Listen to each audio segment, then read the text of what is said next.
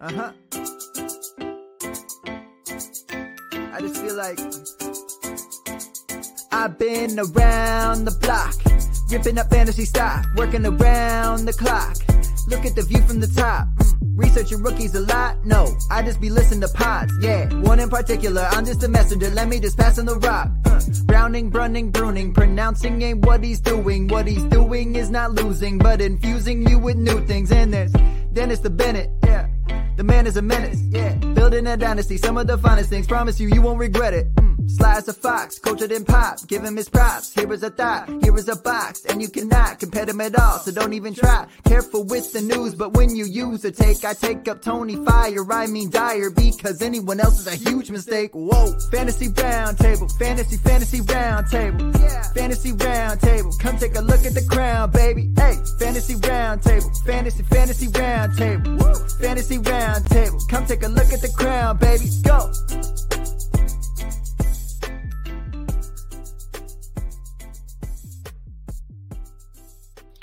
What is going on, everybody? We made it through the NFL season. What seemed almost impossible back in in the summertime in August, we were able to do it. We got through Super Bowl Fifty Five.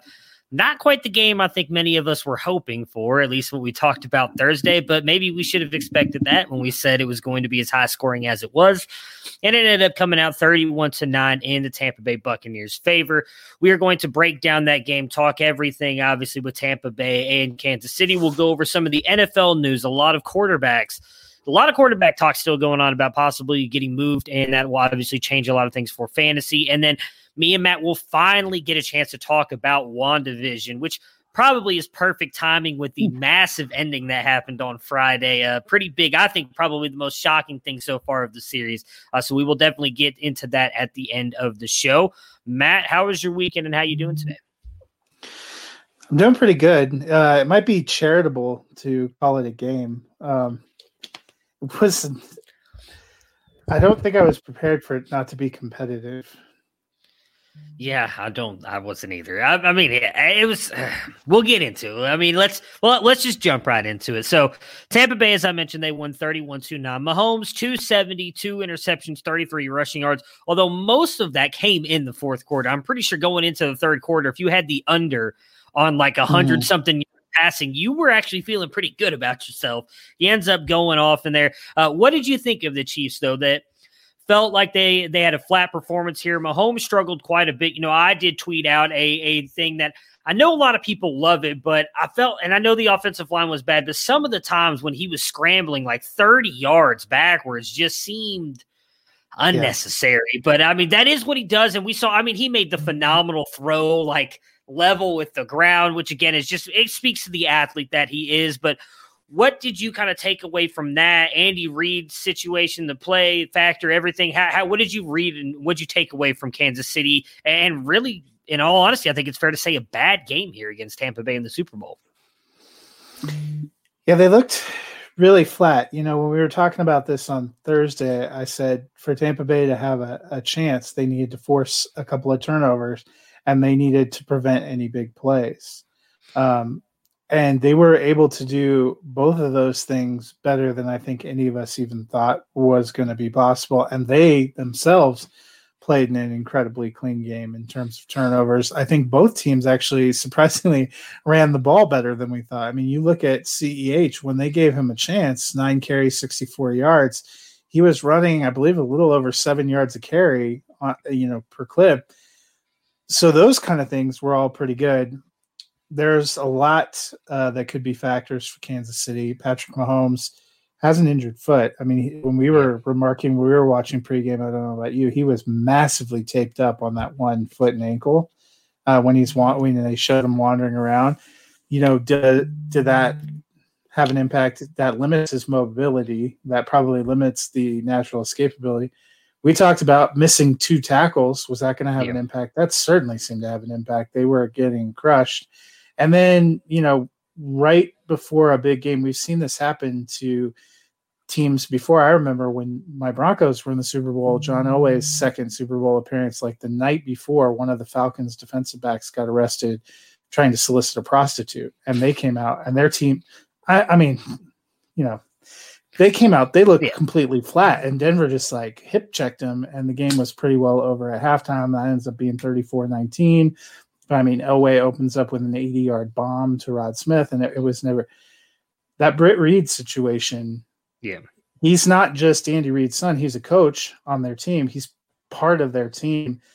And just kind of having to go through all the emotions of a pretty ugly incident. You know, how much did that weigh on Andy Reid? It didn't seem like the Chiefs were making much in the way of adjustments throughout the game. A lot of people commented if your tackles are getting crushed, why are you continuing to just try to throw these bombs down the field? And yeah. that did seem in the third, at the end of the third quarter and in the fourth quarter, it seemed like they started mixing in the run throwing over the middle to Kelce a little bit more. But Tyreek Hill, really a non-factor. Uh, you know, Tampa Bay did an incredible job with Todd Bowles of saying, "Hey, this guy destroyed us and publicly humiliated us. We're not letting that happen." In any way, you know, and we saw Kelce had a pretty good game, 10 for 113, but that's not nearly enough. Mahomes just looked rattled too at yeah. times. You know, he's pressured on over 50% of his dropbacks um, you know, and when he would like athletically wriggle out and make like some kind of superhuman throw that actually got to a receiver, half the time it seemed like they couldn't pull it down. Even people like Kelce, uh, you know, a couple in the end zone just couldn't happen. It just they looked completely flat, and I don't know if it was one of those things, probably a combination of all those things. Yeah, um, this did not look like the Chiefs team we had come to see, and that Eric Fisher injury. It happened so late in an AFC championship game that they had pretty well blown out Buffalo that it's it was impossible to deduce from that game what impact that would have. I think that had a massive impact. Yeah, I agree with you. And, and, it really seems like Tampa Bay's defense just had the perfect storm to slow down this uh, this offense. You know, we I, I, paid very close attention to a lot of the talk on there when when they played Cleveland, obviously, because I as big as a Browns fan as I am, and that was one of the things Myles Garrett talked about was we've got to be able to put pressure on Mahomes without blitzing him all the time. Because what is he going to do? He's going to get out of the pocket. he's going to make those throws. Well, we saw early on in the game that was working for him. He was getting out of the pocket. He was he was actually beating them with his legs. But when they got down into the end zone, I think it's fair to say that the Buccaneers were doing exactly what the Browns did in that conference championship game, where they were limiting them to field goals. And that's mm-hmm. massive when you're going up against a team and going down and then putting points up on the board, which is what the Browns weren't able to do. They were not able to go down the field and put points on the board and put more pressure on Kansas City. I do think that obviously the toe had some factor in that. I mean, there were times when Mahomes was limping pretty bad. So, and and the tackles definitely, he was getting at times they were uh, no i'm not trying to say anything against uh, jpp and barrett and white for all those guys on the defensive line and the linebackers that were blitzing they're obviously all phenomenal players, but I do think obviously not having two of your tackles played into that. They were definitely getting home on Mahomes more often. I think they would have had maybe both those guys been there, and they were able to bracket coverage Tyreek well, and none of those guys stepped up. And that's what we talked about on Thursday's pod was we knew that Tampa Bay was going to try and take away one of those guys, and we all thought they would be Tyreek Hill. We all said Kelce's going to be the guy that likely beats him, but it's going to be in the short area, which we saw they're going to need someone to step up. We all thought maybe Mecole Hardman could do it. Nobody stepped up. Nobody else helped out Mahomes, and it cost him. It, it cost him big in this one. Yeah, and even Hill seemed like, you know, I don't know if they got in his head or what, but there was a couple of jump balls that were kind of in his hands that just yeah he couldn't make. You know, Kelce was one of the few guys that was making plays, but even he, you know, there was one play where it looked like the the life drained out of Mahomes. You saw him kind of wriggle and manage to get it off, and it was right in Kelce's hands on it. I think it was a fourth down play, and I know he's being defended, and it would have been a tough play, but seeing it hit the ground, it just we've seen the Chiefs make those plays a lot all year, but we've also seen them be able to overcome some weaknesses. Some people were pointing out on Twitter, you know, we've seen the Chiefs play some sloppy and and tough football at times, and they've just played inferior opponents and been able to get past it. Yeah. It's like Tampa Bay's secondary said, we are not going to be posterized in this game. Yeah, and, and again, I think a lot of that goes to what Tampa Bay was able to do on the offense, which we'll get to in a minute, and that when they were holding mm-hmm. Kansas City to field goals, they were going down and putting points on the board. They weren't just putting up field goals. They weren't getting stopped. They were putting and adding more and more pressure on the Mahomes and and the Chiefs to continue to try and keep up with them and score. And they just weren't able to do it. And I think that's why it goes to what we you were just talking about with Andy Reid. And I do think that was part of the problem as well. As something I did comment on because someone brought that up. They're like, "Well, you can't put it all on Mahomes." I'm like, "You're right. I'm not putting all no. of it on Mahomes." Uh, I would say probably Mahomes had the best game out of everybody on Kansas City.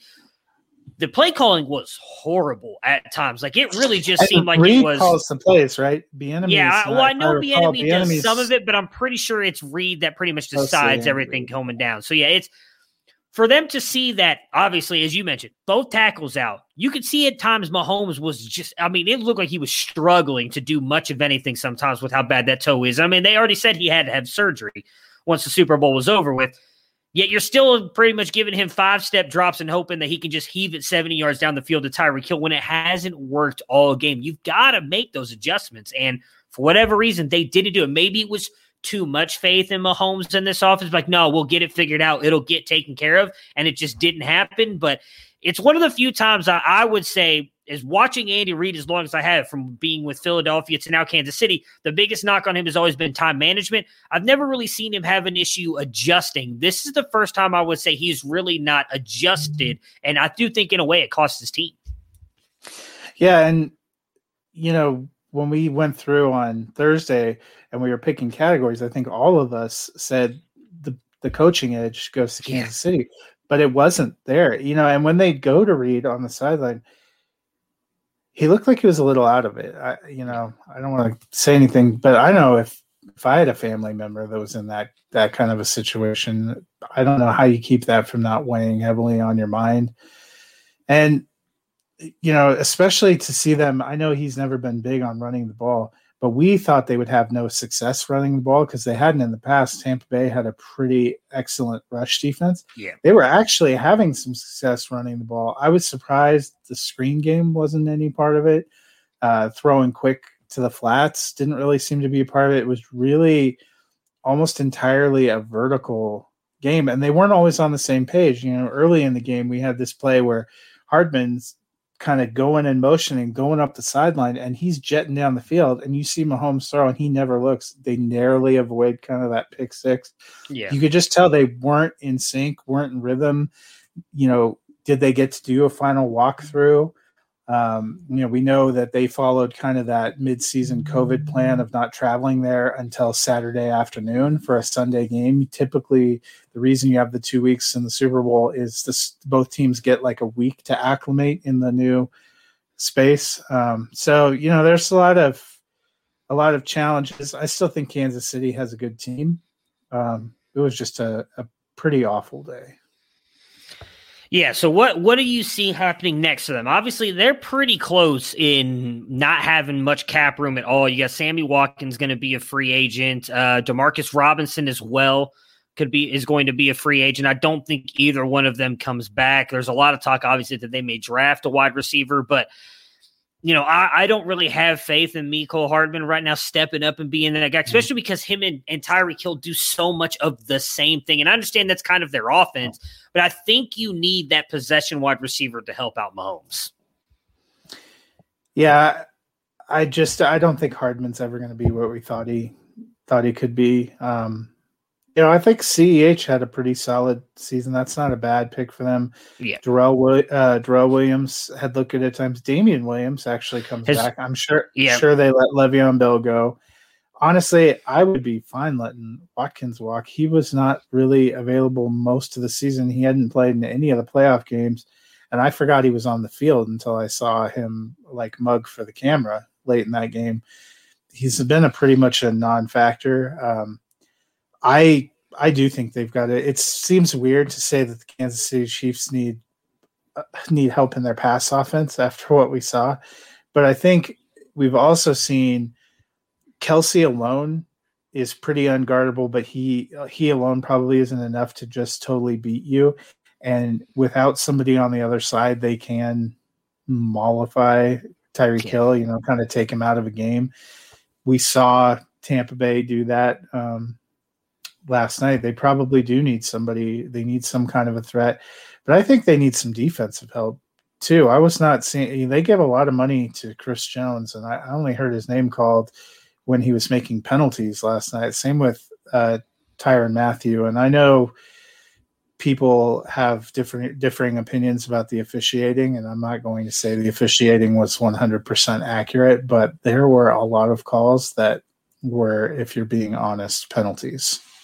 Yeah, I'm not going to say anything on that. I mean, I I think it's fair when the Browns happened had happened what they happened to them, I said then you can't put the game in the ref's hands. And I understand really to me now, and I, will be honest, I did not watch like the last three minutes of the game because it was over with. So I don't know if there was a penalty in there, not that it would change the outcome of the game at that point, anyways.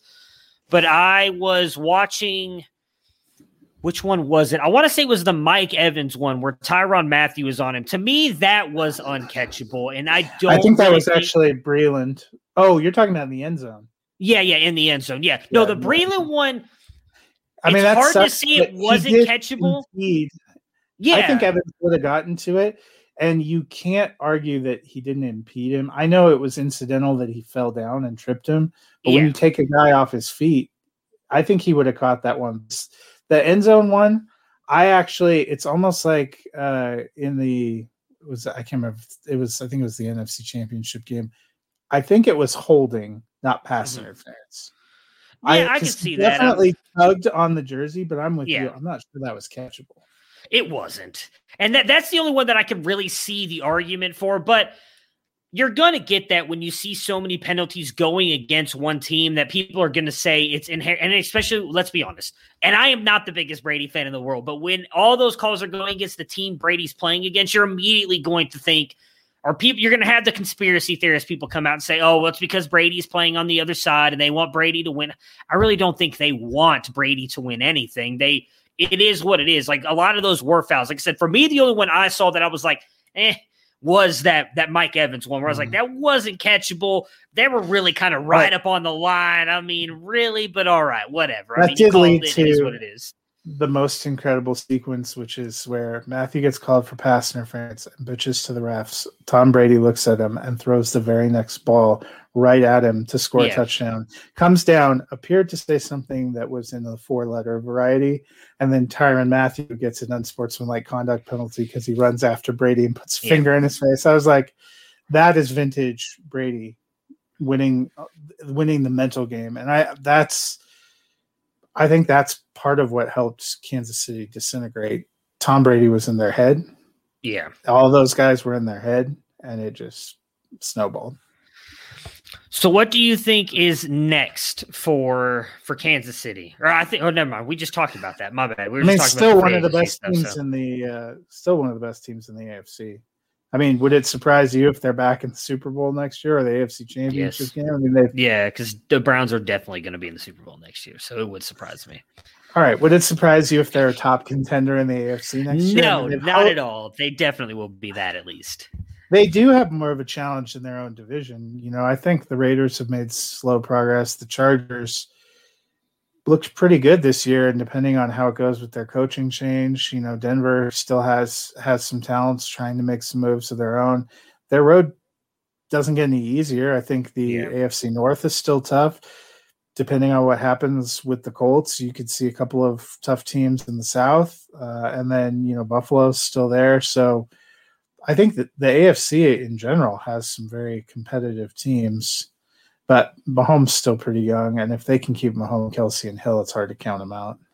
Oh yeah, yeah, for sure. I mean, I, agree. I think we've ta- kind of talked about it all year this year that Yeah. it really sucks being in both of us being fans of AFC teams and going from Brady finally leaves and all of a sudden you get Mahomes in Kansas City and like, come on, man, really? Like, well, At least, can't catch at a least break. the Chiefs aren't in your division. That is true. That is true. But I, you still got to go through them at some point, more than likely. So on, on, Tam- on Tampa Bay's side here, Brady 201 yards, three touchdowns. Gronk saved his best performance of the season, really, for the Super Bowl. Six for 67 and two. AB five for 22 and one. And Leonard Fournette 16 for 89 and one. The Mercenaries all jumped jumped in here and had a massive game for the Super Bowl, helped Tampa Bay win. Brady wins his seventh Super Bowl. The question everybody is asking today is will anybody ever catch him? So I don't think anybody will ever catch him. I also I wondered what you thought. It's interesting when you tick off the people that scored. Those are were the Buccaneers that had both Super Bowl and playoff experience. I mean, it's yeah. it feels like no accident to me that the people who've been there and done that before are the ones that were kind of carrying the day. But you know, the, a lot of the talk was if Mahomes could win this one against Brady, he might have a chance to kind of go. But it it just feels ten Super Bowls, winning seven of them, and yeah. honestly, who's to say he's not right back here next year? We we tended to think he looked like he was half washed because of his age and what he looked like in New England. But as the season has played out, it's become very apparent that they did not have a good team because they yeah. super imploded without him. A team that was 12 and 4 ended up being what 6 and 10 yep. and looked awful. And meanwhile, he trucking right along 4200 yards, 40 something TDs, wins the Super Bowl. Fifth Super Bowl MVP. I mean, people were talking about will is he going to walk away so he can go out on top? First of all, he said he was coming back. Yeah. He's got another year on his contract. He's always said he wanted to play till he's 45. And honestly, nothing I saw this season makes me think he's done. Yeah, uh, I'm right there with you. I, I, think he's coming back. It's gonna be interesting. I, I hate to say this because I know I'm gonna be the Tom Brady hater, and uh, I don't know if they get back next year. Though I, I really think a lot yeah. of that came down to what this team built this year, and I still don't think they were better than Green Bay, in my opinion. So, but obviously, there's a lot of things that could happen with them as well. There's a lot of teams that could change in the NFC. So. they, they, have a ton of free agent questions too. They all yeah. those guys you name checked that scored are free agents. Godwin's a free agent. Lavonte David's a free agent. Shaq Barrett's a free agent. I mean, yeah, they did have kind of the the perfect storm. Exactly. Well, and that's going to be the interesting thing, right? Because you've got obviously those guys on the defense, which were, in my opinion, just as big as what Brady was able to do on the offensive side and, and limiting Mahomes and that offense for Kansas City. But on the offensive side, you've got Gronk, AB, Godwin, Fournette, and Rojo, all free agents Mm-hmm. And they literally came out yesterday. We're talking about, well, yeah, we'd like to bring AB back. We'd like to bring Gronk back. To this morning, yeah, we kind of want to bring Fournette back. Yeah, we're going to offer Godwin a long term contract. You can't bring all those guys back and the defensive guys back. So I do think more than likely, out of all those guys, Gronk seems to be the one I think would come back because he's a guy I could see taking a little bit mm-hmm. less money and, and staying oh, yeah. there. But the other ones, I'm not like AB AB is interesting to me because I don't think he did yeah. enough to prove like he was he was or he is who he was in Pittsburgh. But we didn't have any of the off field stuff since he went there and all that. He said he likes to be with Brady. They didn't say they wanted to bring him back. There's a lot of a lot of moving pieces for Tampa Bay. I think Fournette probably goes because there's enough running back hungry teams that he'll get a real deal. And I think Godwin will go because he's a young talent that's going to get a. I would you know, Gronk, I figure is going to take some kind of a discount. He only wants to play with Brady, so it's either there or nothing. And I think they're happy to have him have him back. AB could be the same way. I'm with you that I don't think there's a ginormous market for him out there, and and so if you brought him back, you still have Evans, and we liked Scotty Miller and what yeah. we saw. We really liked the potential of Tyler Johnson, who actually showed some flashes I don't, you know, I don't think it's a problem if they have a couple of those guys go. I would like to see what Ke'Shawn Vaughn does. Of course, we've got now second ring for LeSean McCoy. Does he hang it up as the triumphant hero that we talked about But defense to me is a bigger question. People have already targeted, you know, I think Barrett played under the franchise tag this year. Yep. I don't think you tag, tag him again. That's a expensive proposition, but he's a heck of a pass rusher. David, really a, a force in the middle. You know, you still have White, who looked pretty good, um, who's on that rookie deal, will help. They have some pieces in the secondary, but it, you know, we as we saw with Kansas City, it's hard to get back and defend. There has not yeah. been a back-to-back champion since Brady and the Patriots did it in, I think it was 0304. Yeah. I'll watch him in Tampa Bay do it next year. It's going to be so frustrating. Uh, yeah, I actually had an interesting stat here about Shady McCoy. Did you know that me and him have one stat, one NFL stat in common? neither of you scored any points on or carried in the ball yesterday. Yeah, I was gonna say we've you know He's been in two Super Bowls. I haven't, but we both played the same amount of snaps in the Super Bowl, which is He zero. was, he was a healthy scratch, right? I don't think he yeah, he was on the field. I saw him on the field, but yeah, healthy scratch and zero snaps.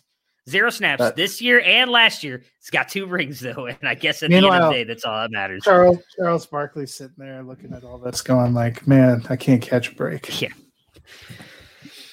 Brady was named the MVP. Uh, there's a lot of talk about that as well. I kind of think it was the right choice. There was nobody on the offense I would have given it to. And as great as the defense was, I felt like it was a combined effort. I don't know who you single out on the defense to give that MVP to.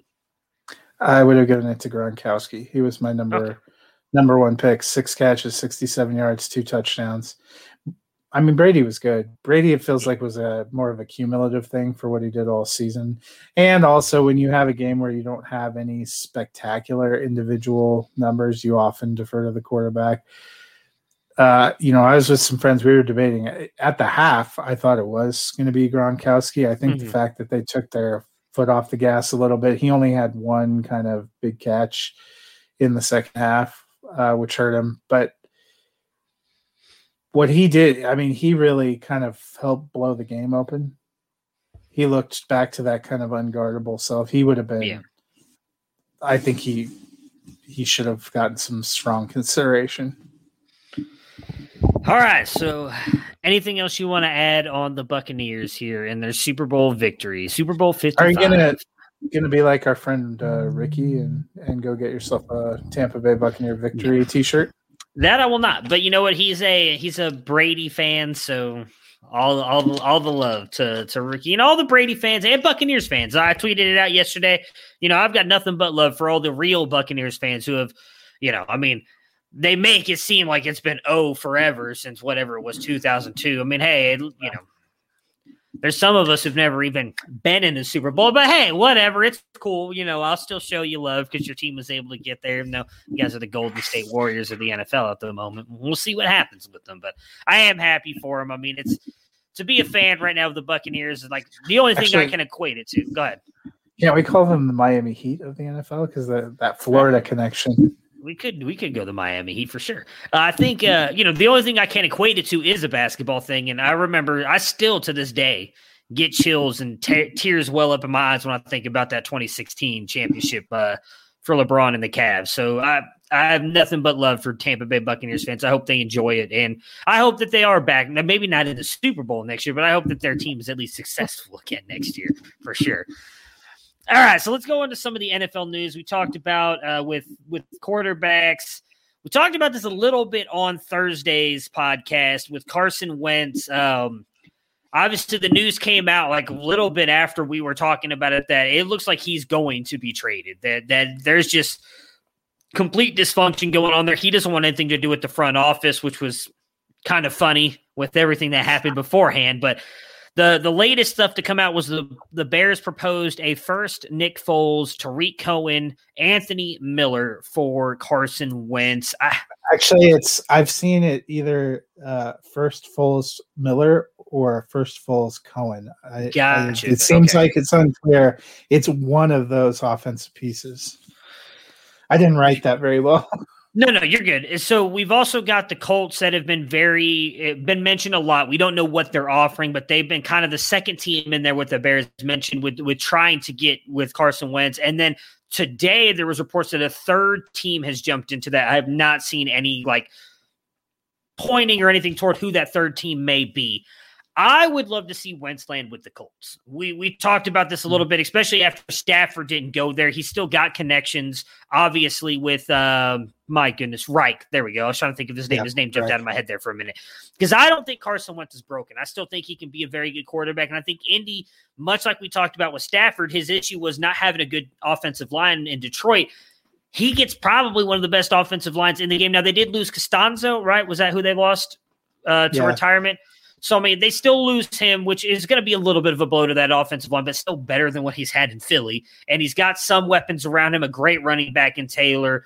Uh, you know, I think uh, Michael Pittman's going to be really good. Let's see if they bring back T.Y. Hilton. If not, there's a lot of wide Actually, did receivers you see the uh, a lot of the talk today? Uh, comments from T.Y. Hilton uh, seem like it's uh, highly unlikely he's back.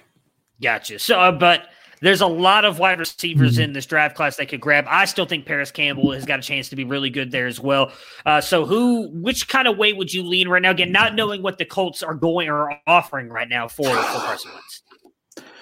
Well, really, I mean, the Colts for the last couple of years have felt like a team, you know, since Luck's kind of sudden retirement, have felt like the team that was a quarterback away from making a real run in the AFC. They still feel that way. Um, this is probably one of their best shots. We both, I think, feel like they're not going to be able to make a deal for Deshaun Watson, even if Houston deals him. I doubt they deal him in the division. I thought they were going to get Stafford, so when they didn't, this makes a lot of sense in some ways. Reich was his offensive coordinator early on, um, has seemed interested in him. It's just a matter, I guess, of what the ask is and what the package. You know, the Colts don't have a quarterback to send back. Um, you know, Jacoby Brissett's a free agent. I doubt, you know, if you're the Eagles, you're like, can you mm-hmm. send me Eason? Um, you know, and Rivers retired. What, you know, if I'm the Colts, I'm not decimating my bright young stars either to try to get a quarterback because then you're more than a quarterback away. So depends what the ask is, what the you know they were a playoff team, so they don't have a super high first, um, but they seem like a team that could accommodate the cap space. The Bears deal is interesting. Um, I wonder how Hurts would feel seeing Foles come back. Philly fans have always liked Foles, but it's a new coach and a new scheme and everything. So there's no guarantee that's that's you know quite the same. And we've seen Foles struggle mightily when he's been on the field the last two seasons. I don't know, think that's the tonic to solve all their problems. I've also seen a lot of Bears fans who are kind of out on the idea of getting Wentz, who want to pursue a different kind of an option. Um, you know, it didn't seem like landing Wentz would be that appealing to Allen Robinson. So that would be a question to me. You know, what if let's say they end up dealing Anthony Miller and they don't sign Allen Robinson? Okay, you went and got Wentz. You have David Montgomery. You have Cole Kmet and Darnell Mooney. That's not exactly an incredible offense. And how much cap space? Wentz's contract's still going to be a beast. Um, it does seem like they're for sure going to deal him. I'm still surprised. I wonder how Doug Pederson feels at this point in time. Well, we talked about it a little bit uh, in our group chat, obviously, and a lot of the reports yeah. came out that it really wasn't about Wentz for Pederson. It was more about his, which uh, because I was listening to Sirius XM, they were talking about it on on the NFL channel, and they were talking about how a lot of owners and general managers will suggest hires to coaches and just be like, "Hey, like." These are some guys we think you should hire and vice versa. And apparently that happened. And maybe it was more of a more than just a suggestion to doug pederson is what they were saying. And, and pederson was pretty much like no like i'm to hire my guys. And if you don't like that then there's no point in us staying together. And that was kind of why they just agreed to amicably part ways. It wasn't just about wentz. Now there was all the talk obviously that pederson wanted to stick with hurts which was another big thing as well. You know we may never know, I guess, unless either one of them comes out and says, hey, it was because of this or that. You know, Hurts did look good at times. I mean, I know neither one of us thinks he's really a franchise quarterback, but I mean, he did play good at times, and he could prove me wrong. I'm not going to say he can't. I thought Wentz was going to be phenomenal this year, and he proved me wrong on that. So I don't, I can't say that Hurts can't prove me wrong. I'll be interested to see where he goes. I do think that the Colts are a better fit. I could see why Chicago may not love it because you're probably gonna have to give up. I mean, that's a decent amount to give up for Carson Wentz. I, don't, I just don't think they're a quarterback away from being a Super Bowl team. So at this point, I don't know why you do it. I mean, you're not you're low enough that they still have a shot at getting one of those five quarterbacks. That I just think you just take a quarter, you take that rookie quarterback, you be on that rookie deal and you try and build that team up. See if you can get A Rob back. See if you can continue to build that offense because that defense isn't bad. You just need to get an offense. And you, my biggest fear with that is you bring in Wentz. Is Nagy going to be there much longer? Like I don't even. I think if Nagy has another even eight eight year, he's gone. So now you're bringing in a whole another coach, a whole another offensive scheme with Carson Wentz there. It's just I, I I'm kind of with Chicago Bear fans. I personally would not do it. I would Go to the Colts. I think that's the better situation because I don't think even if Reich goes eight and eight, he's getting fired. I think that they're going to give him some time. So because we've never heard him mentioned on the hot seat, even uh-huh. with everything going on there. Because he seems like he's done a pretty uh, phenomenal job, even though, you know, I mean, he's in that great what if category because of Luck's retirement. Because yeah. you know, even us, we were talking about them as a as a playoff favorite, as a contender, all the way up to right before the season that was kind of a blow that Brissett year. They rolled the dice with Rivers, eleven and five in the playoffs. Yeah, I mean they're, they're mean, a Super Bowl team, in my opinion. With that defense yeah. and that offense, they're a Super Bowl team. They need a quarterback. That's their biggest. Their and so, I don't. You're not. Do you think there's a rookie that would be? Well, again, I know people are going to say this is homerism. I do think Justin Fields could do that for him, but he's the only other one that you're going to get. You're not getting Trevor Lawrence. Like I like Zach Wilson a lot. I think he's mm. still got some stuff he's got to get worked out. Trey Lance is going to be I I've said uh, on the Debbie Debate podcast, I think Trey Lance has a higher ceiling than both Lawrence and Fields. He needs time though. He he only played really one year of college. That was at the FCS, not even the FBS. So I think Lance needs some time to get. I don't know if you could draft Lance as the Colts and then throw him out there week one and expect to be a playoff or Super Bowl contender. Mac Jones, I, I mean, I think he's right in that Philip Rivers type. Like he's going to be a guy who's not going to lose you games, but he's also not going to be maybe in that offense. So with Jonathan Taylor and some of those guys, you don't need him to be that. So like Mac Jones maybe could step in there. I, I would still think it's hard. If they got Mac Jones, I don't know if I'd classify them still as a Super Bowl team, but maybe I still think they'd be a contender with how good the rest of that roster is around them.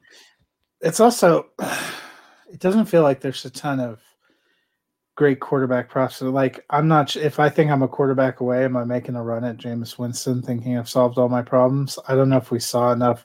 It would give me a moment of pause that when they desperately needed a quarterback in New Orleans, they decided Jameis Winston was not the guy after giving him that contract. You know, we know Cam, you know, I'm not rolling the dice thinking that's my solution. It doesn't feel like there's quite as many veterans. You know, I do you go to the Jets and try to get Darnold? if they're going to get a quarterback like what you're talking about, they probably have to go up a little bit in the draft, especially if they want a Fields. I doubt he's making it to the 20s. Yeah. No, yeah, he's not. Well, and that's well, that's the, the, funny thing about Winston is New Orleans has come out now and said that they they want him to be their future. So we'll see if that Winston's even available. Maybe he decides he wants to go back. I don't.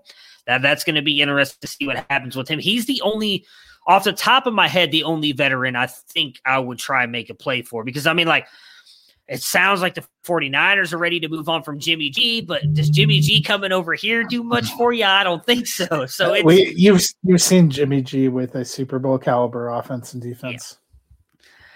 All right, so let's talk about the honors. I honestly did not watch this. I spent Saturday I with uh with my family. It was kind of one of those days where I was really kind of just able to sit down, spend a lot of time with my family. I got to take uh one of my son's good friends had a birthday party. We got to go paintballing and everything, which was an interesting experience for to say the least. So the NFL honors here. Rodgers got the MVP. I mean, that was I we all kind of thought that. I don't and announced he was engaged to Shailene Woodley. No, that was a that was a big thing. Me and my wife were talking about that, but I don't think anybody else deserved it, in my opinion. Did you? Uh, Josh Allen was my pick. Gotcha. Okay, I, mean, I think Rodgers deserved it, but offensive player of the year, Derrick Henry.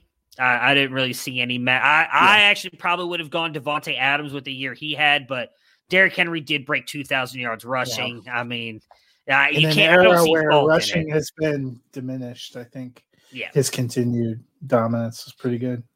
This is the one I did have an issue with, and I saw everybody else obviously talking about as well. Defensive player of the year, Aaron Donald, not TJ Watt. I don't even like the Steelers, and I think TJ Watt should have won it. Your thoughts? Did you that? see Watt's uh, tweet?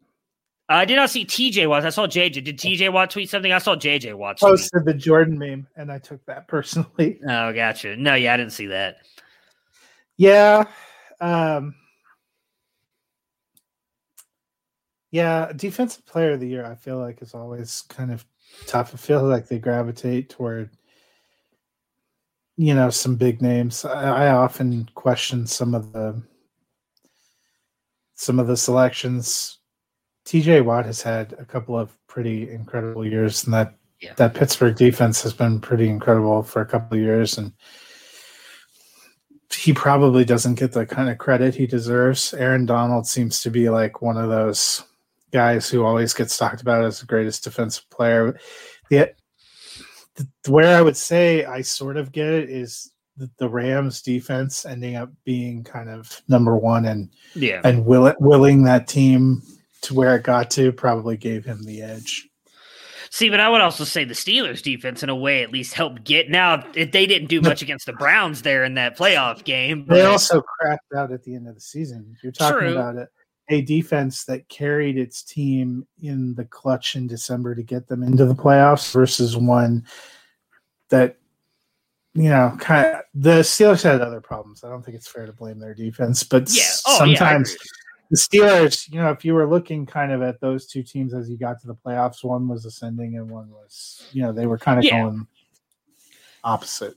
I mean, like I said, for me, just looking at some of the stuff that people were talking about, because I'll be honest, I don't pay that close attention to defense. Like I, I, play in IDP league, so I know some of the defensive guys. I pay attention to, but I don't really look at like how they're necessarily doing throughout the year. But when people posted the stats of what those guys have done all year, and TJ Watt beat Aaron Donald in all but one category, and he was only losing out to him by two.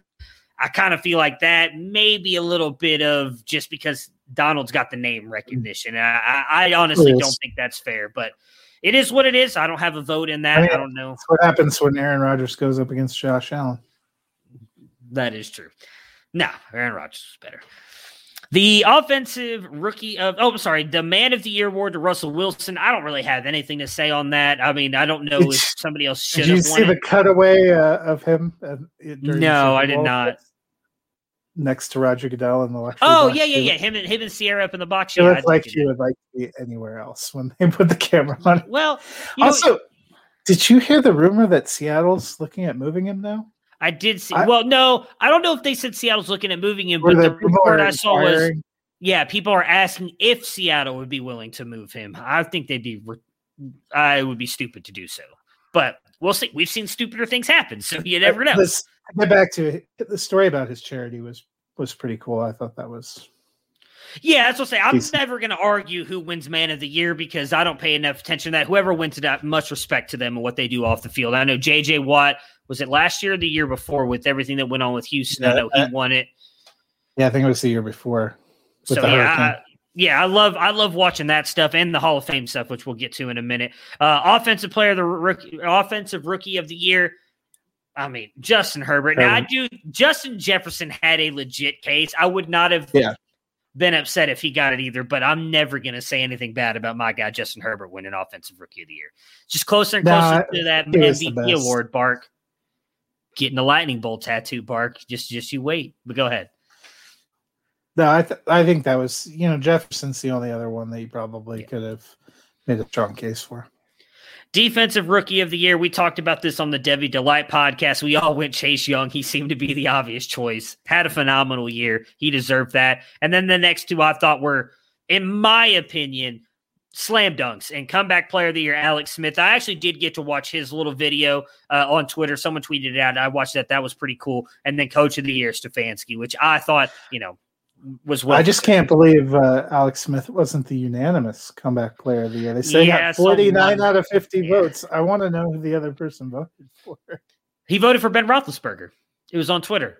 One person oh. voted for Ben Roethlisberger, which I didn't understand at all. But yeah, well, and look, um, I will say, and I'm sure this person doesn't watch this podcast or whatever. It was I can't remember who it was. It was a blue check mark person, but they went on Twitter and like made this big thing about the person who like really you're to vote for some guy like devout family man, this and that great guy on and off the field, and you're to take a vote away to vote for a rapist. Like, I get like I'm not to comment on what Ben did or didn't do off the field. I know what I think, but I was not there, so I can't say what did or didn't happen with Big Ben and what happened in Tennessee and the other time. What he did off the field has nothing to do with what he did on the field, though, for comeback player of the year. I don't think he deserved a vote. I do think it should have gone. Uh, Alex Smith should have been unanimous, but bringing stuff up like that just kind of gets under my yeah. skin. Like we're not talking about the Hall of Fame or anything like that. It's comeback player of the year. But yeah, that that stuff just gets under my, my skin a little bit. All right, so thoughts on the Hall of Fame here. Peyton Manning, Charles Woodson, Calvin Johnson, Alan Faneca, John Lynch, Tom Flores, Bill Nunn, and Drew Pearson all got in. Uh, I do, I love that stuff. I get a little bit teary eyed when I watch this stuff just because of how much it means to them. Uh, and it's so cool to see those guys get in there. I did think it was a little bit funny, Drew Pearson getting in after his reaction and not getting in last year, but I, am glad that he got in this year. Uh, he deserved to be in. Oh, so. I agree. I agree. I like that's what I don't want to say it funny. Like I would react the same way if I was in that situation because, like you, I agree. He deserved to be in there. So when you're waiting and waiting and you don't get in, I can't imagine that feeling. Like I, I feel bad for Clay Matthews because I think he deserved to be in there and he got snubbed again. I think now it's got to go to the um, what is it? The committee after the vote. It's the veteran veterans, committee because I think that's where Pearson got in. Yes, he did. Yeah. So we'll see if he gets in there because I do think that that Matthews deserves to be in there. We'll see if he gets in in the veterans committee. But your thoughts on that? Like I love the way that they surprised. I saw Manning's. Was it Manning? Yeah, Johnson? that was Manning's. Manning's one was pretty incredible. That that one got. Yeah. Got to me. They told him he was he needed to come film promos for Peyton's places. Yeah, and put in all of his coaches. I mean, we knew he was getting in. I, I think all of us would agree Calvin Johnson, Charles Woodson, those kind of first ballot. The greatest stat probably of the weekend was uh, somebody posted Tom Brady was 30 years old when Calvin Johnson entered the NFL. He played his entire career and now has been elected to the Hall of Fame. And Tom Brady is still playing the NFL. I mean, that really just gives you kind of a moment of pause. Johnson's one of those guys I would have loved to have seen him play for a few more years. He was so yeah. dominant and just part of teams, kind of like Barry Sanders, part of teams that just didn't really have a shot. I know Dennis has to be pumped about that being a Lions yeah. fan. He was part of teams that didn't really have a shot, but that was a great. And I always loved uh, Charles Woodson. Woodson came in with uh, with Peyton. I'm pretty sure Woodson got the um, Heisman Trophy over yep. Manning uh, that year. So that was, you know, they're they always have been intertwined. Woodson played for the Raiders for a long time, which I don't love the team, but I've, I've always loved Charles Woodson. Uh, you know, Raiders, Packers. So that was a lot of fun. Faneca, kind of a good underrated guard. Um, it was nice to see John Lynch get in. I yeah. loved watching him play. I was moved by the arguments. Uh, there were definitely some Packers fans who were a little outraged that he made it in and Leroy Butler didn't.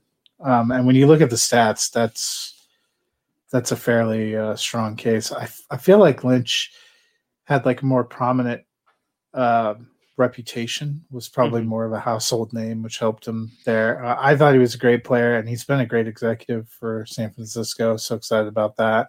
And Tom Flores, you know, a good good pick. Happy for Pearson. So I thought I think it's a good class. It's going to be really interesting, exciting. Also, how long are we going to be watching the induction since they're doing both the classes together? Because we forget they had a full class from last year that yeah. that's going in, plus this group. Um, you know, it's going to be exciting to see for Broncos fans pretty huge. You know, I think Manning's going in with Denver and Indianapolis, as you said before. We last year we got Atwater, uh, who was one of my favorite players, and Lynch, you know, played for Denver, so that was kind of exciting. I'm excited too.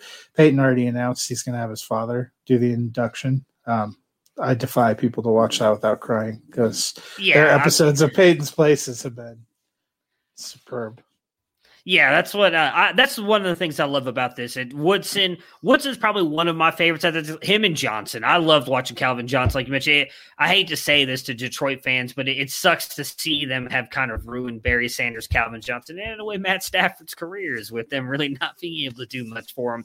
Uh, Woodson, like I was thrilled when he got that ring with with Green Bay. I was, you know, rooting for them hard, not, not just because they were playing against Pittsburgh, but to see Woodson get that ring. So it was good to see. Obviously, Peyton is, is one of the best to ever play. So I'm, I'm, I'm excited for that as well. It's going to be, it is definitely going to be fun to watch. So that does it for our NFL stuff.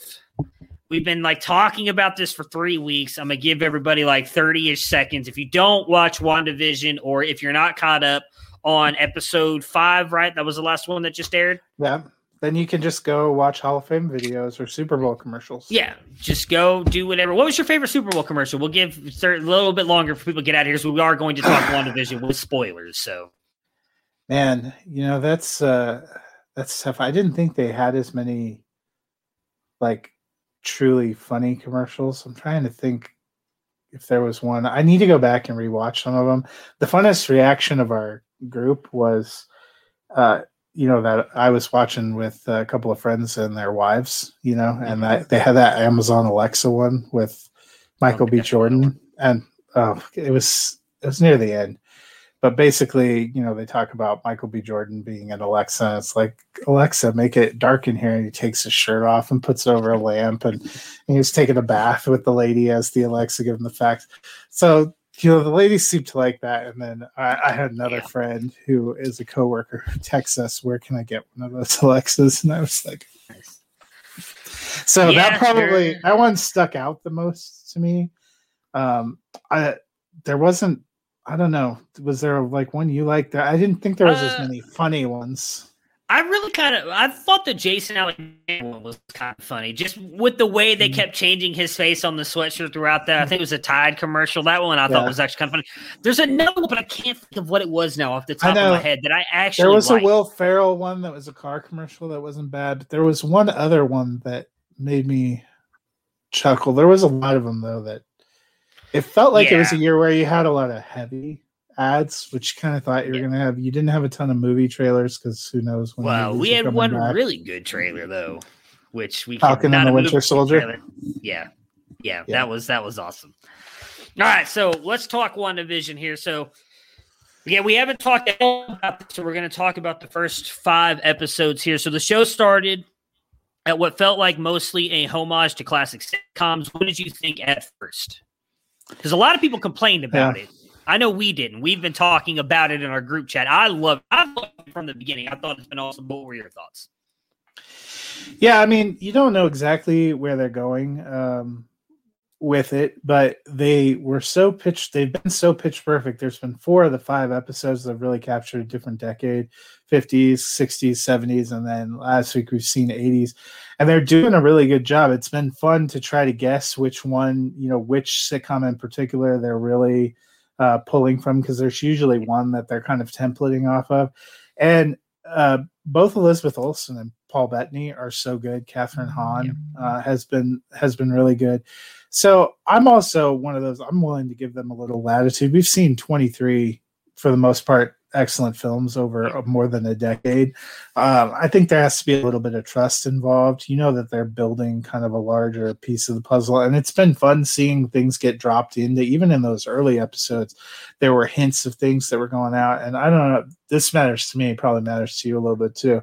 My wife is not always into all the shows I like, especially when I'm going down the Star Wars path she wanted to jump in and try this because she's liked more of the Marvel things. She loved the first couple episodes. She asks every week, "Oh, do we have a new one?" And so that's been kind of fun to be able to, you know, combine couple time with with watching our interests. Yeah, yeah, my wife has enjoyed it as well. It's you know we've talked about it off air, obviously that like I haven't been able to watch the episodes until Friday nights because my wife works opposite schedule as me, so I have to wait for her to get home to watch it. But yeah, it's like I've really not had any issue with it whatsoever. I thought that the first episode was kind of funny. I, I like some of the little you know quips and stuff they had in there, and then obviously at the end where his boss starts choking, and you kind of see that whole. You're like, that's when you clearly start because I did not watch any of the extended trailer stuff, so I didn't know anything outside of them based there and what was going on. And so obviously you get that little hint of something's not right here. And then obviously episode two, you see a little bit more as well. So I've enjoyed it from the beginning. I've never really thought it was too slow or anything like that, like some of the other people have complained about. How has it meshed with your expectations so far? You know, it's probably better than my expectations because I they announced they're having this WandaVision showing. Not exactly hmm. sure what to expect. And I saw some of the trailers and stuff. You saw vibes of the, the sitcoms. You weren't sure what you were going to get. I think it's actually been really powerful. You know, when we got to episode four, the cold open that they had there, which kind of is a tie-in into Endgame, they've just done some really fascinating things. They've really built up characters. You've gotten to see people come back into the world. Uh, each of the kind of last uh, three episodes we've seen kind of a build on. Um, you know, adding these characters back in, it was it was fun to see them come in and to see the role and to see what they're doing. And I think it's been really creative, which is which is great. You know, the first live action Star Wars show, big hurdle to go, and I thought the Mandalorian really delivered something different and and exceeded expectations. Same thing, we had to wait a long time to kind of get these live action Marvel ones, and I'm I'm pumped. Like you said, we yeah. saw a trailer for the second one yesterday.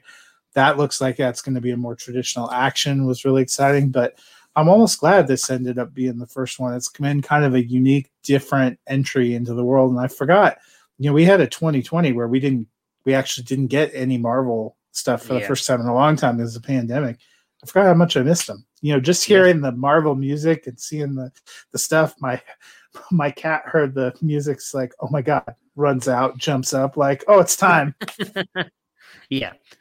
What uh, who's who's been your favorite character that's kind of been um, introduced? And you can even go with um, her name is now jumped out of my head. The Catherine the, the, the no, the officer oh, though, Monica even Rambeau. Though, yeah, even Rambeau because even though she wasn't really a part of the Marvel universe beforehand, we did get a little bit of her backstory with the blip and all that. So you know, she's been like, "Woo!"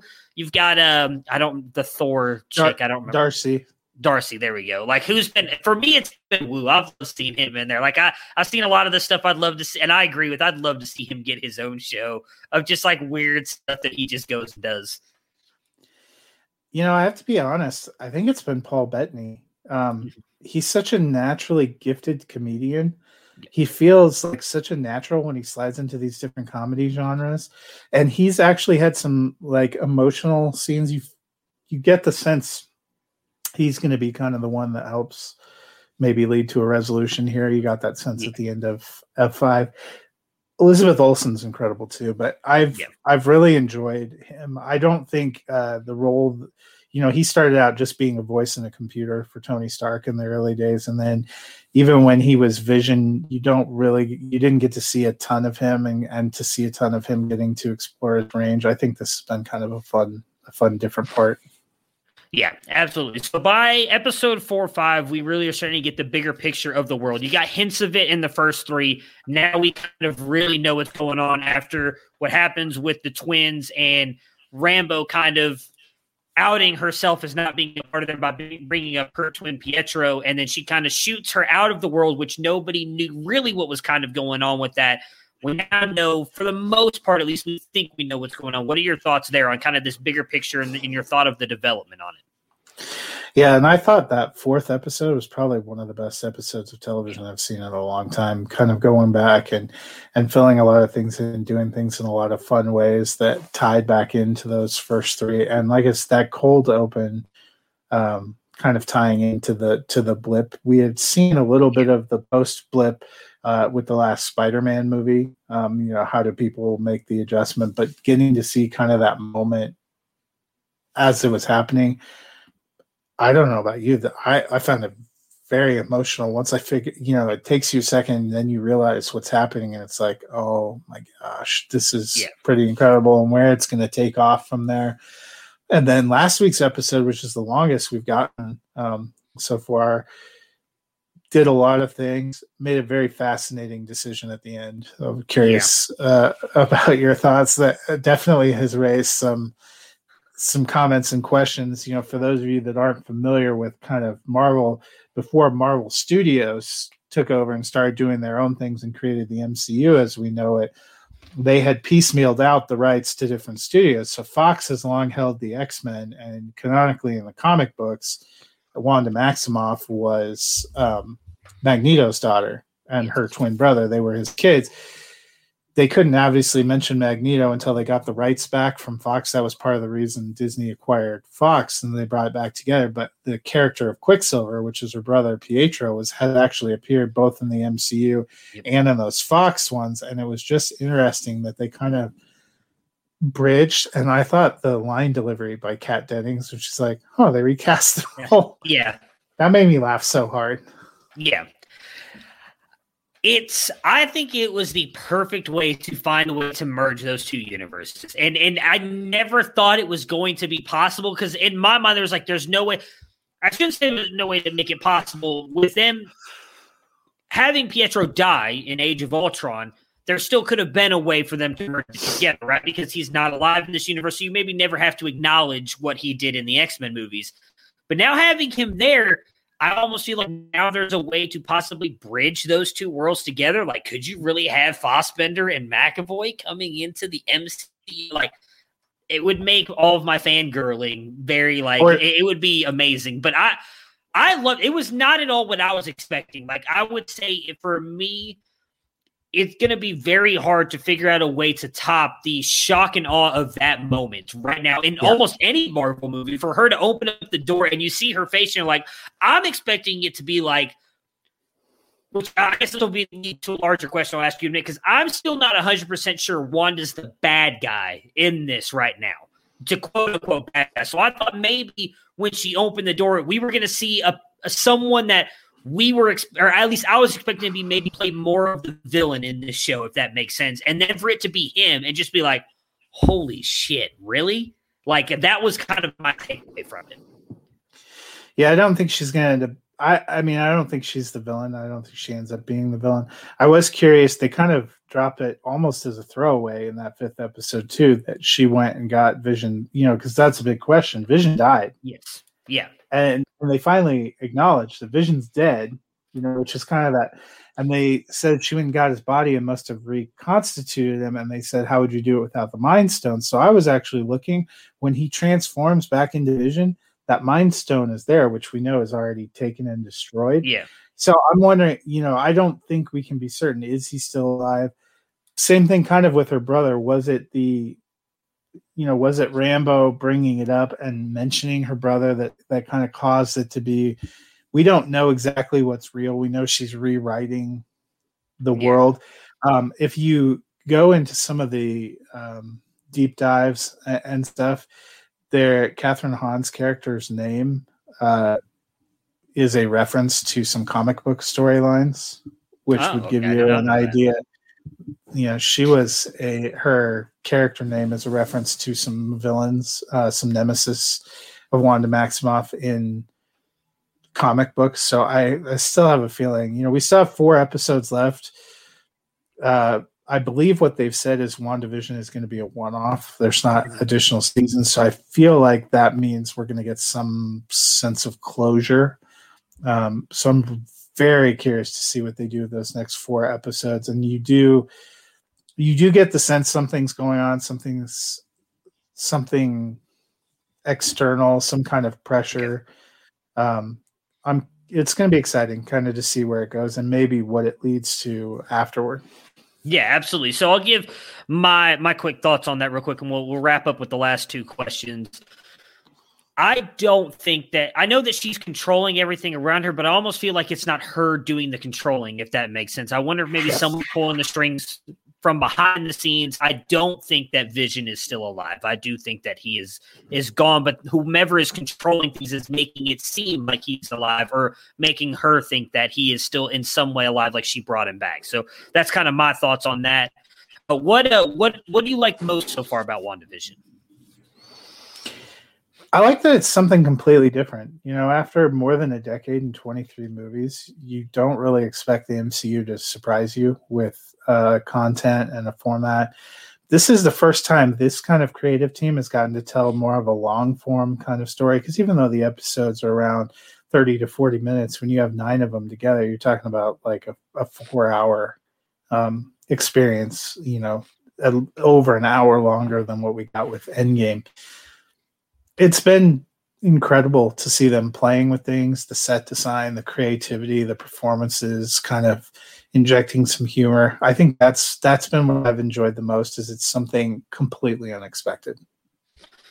I'm i'm actually right there with you. I, I love it, it almost goes to my favorite for the most part my favorite marvel movies are captain america 2 and civil war because i like the the drama behind it. It's not just the action, the storytelling, I think, in those is so good. And that's what I like about this as well. Like you talked about, we'll talk about at the end, obviously, the new show coming out, probably, I believe, right as WandaVision ends, is going to be mm-hmm. action oriented. I'm sure there's going to be great story there, but this is all about the acting and the story. There's not that much action. It's about the drama being built up between these two characters. I cannot wait to see how it ends. Is there something that you don't like so far about WandaVision? I mean, I don't think that they're so short, but I have to I'll be honest. I know I've seen a lot of people complain about the once a week format.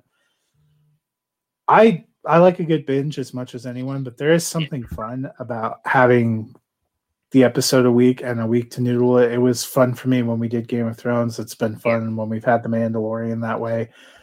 I'm honestly excited about the prospect of having a Star Wars or Marvel or both show every week uh, to dig into. I mean, I just it builds that anticipation, builds that water cooler culture that I feel like we're missing. You know, usually something drops and people have streamed the whole thing and you've not even tried it yet, and people are telling you it sucks or it's the most amazing thing, and we're all kind of going into it together with this. I like that experience.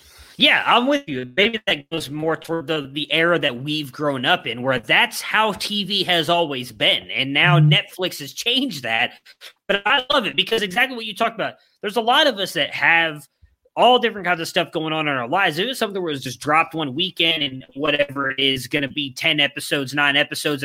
Some people would have time to watch all nine episodes in a weekend. And then they're out on Twitter, Facebook, everything, spoiling it for people who maybe have only got a chance to watch two episodes. So I do love the fact that you have to, it's appointment viewing. Like I go back to, you know, to Sopranos for me was that one thing where every Sunday I made sure I was available to watch it because I didn't want anybody at work to spoil anything for me. And it's the same thing with this. I love it. I, I love that I know every Friday, at least for the next four weeks, and hopefully after, because yeah. we're going to get Falcon Winter Soldier, I at least have something I know I can sit down and watch. I agree with you. My biggest thing, it's the same same thing I've had with Mandalorian too, is way too short. We need these to be at least an hour long, and it's it's Marvel, Disney, if you're listening, they need to be an hour long. Come on, you're you're killing me here. All right, so let let's talk about that. We saw we saw the trailer for Falcon Winter Soldier.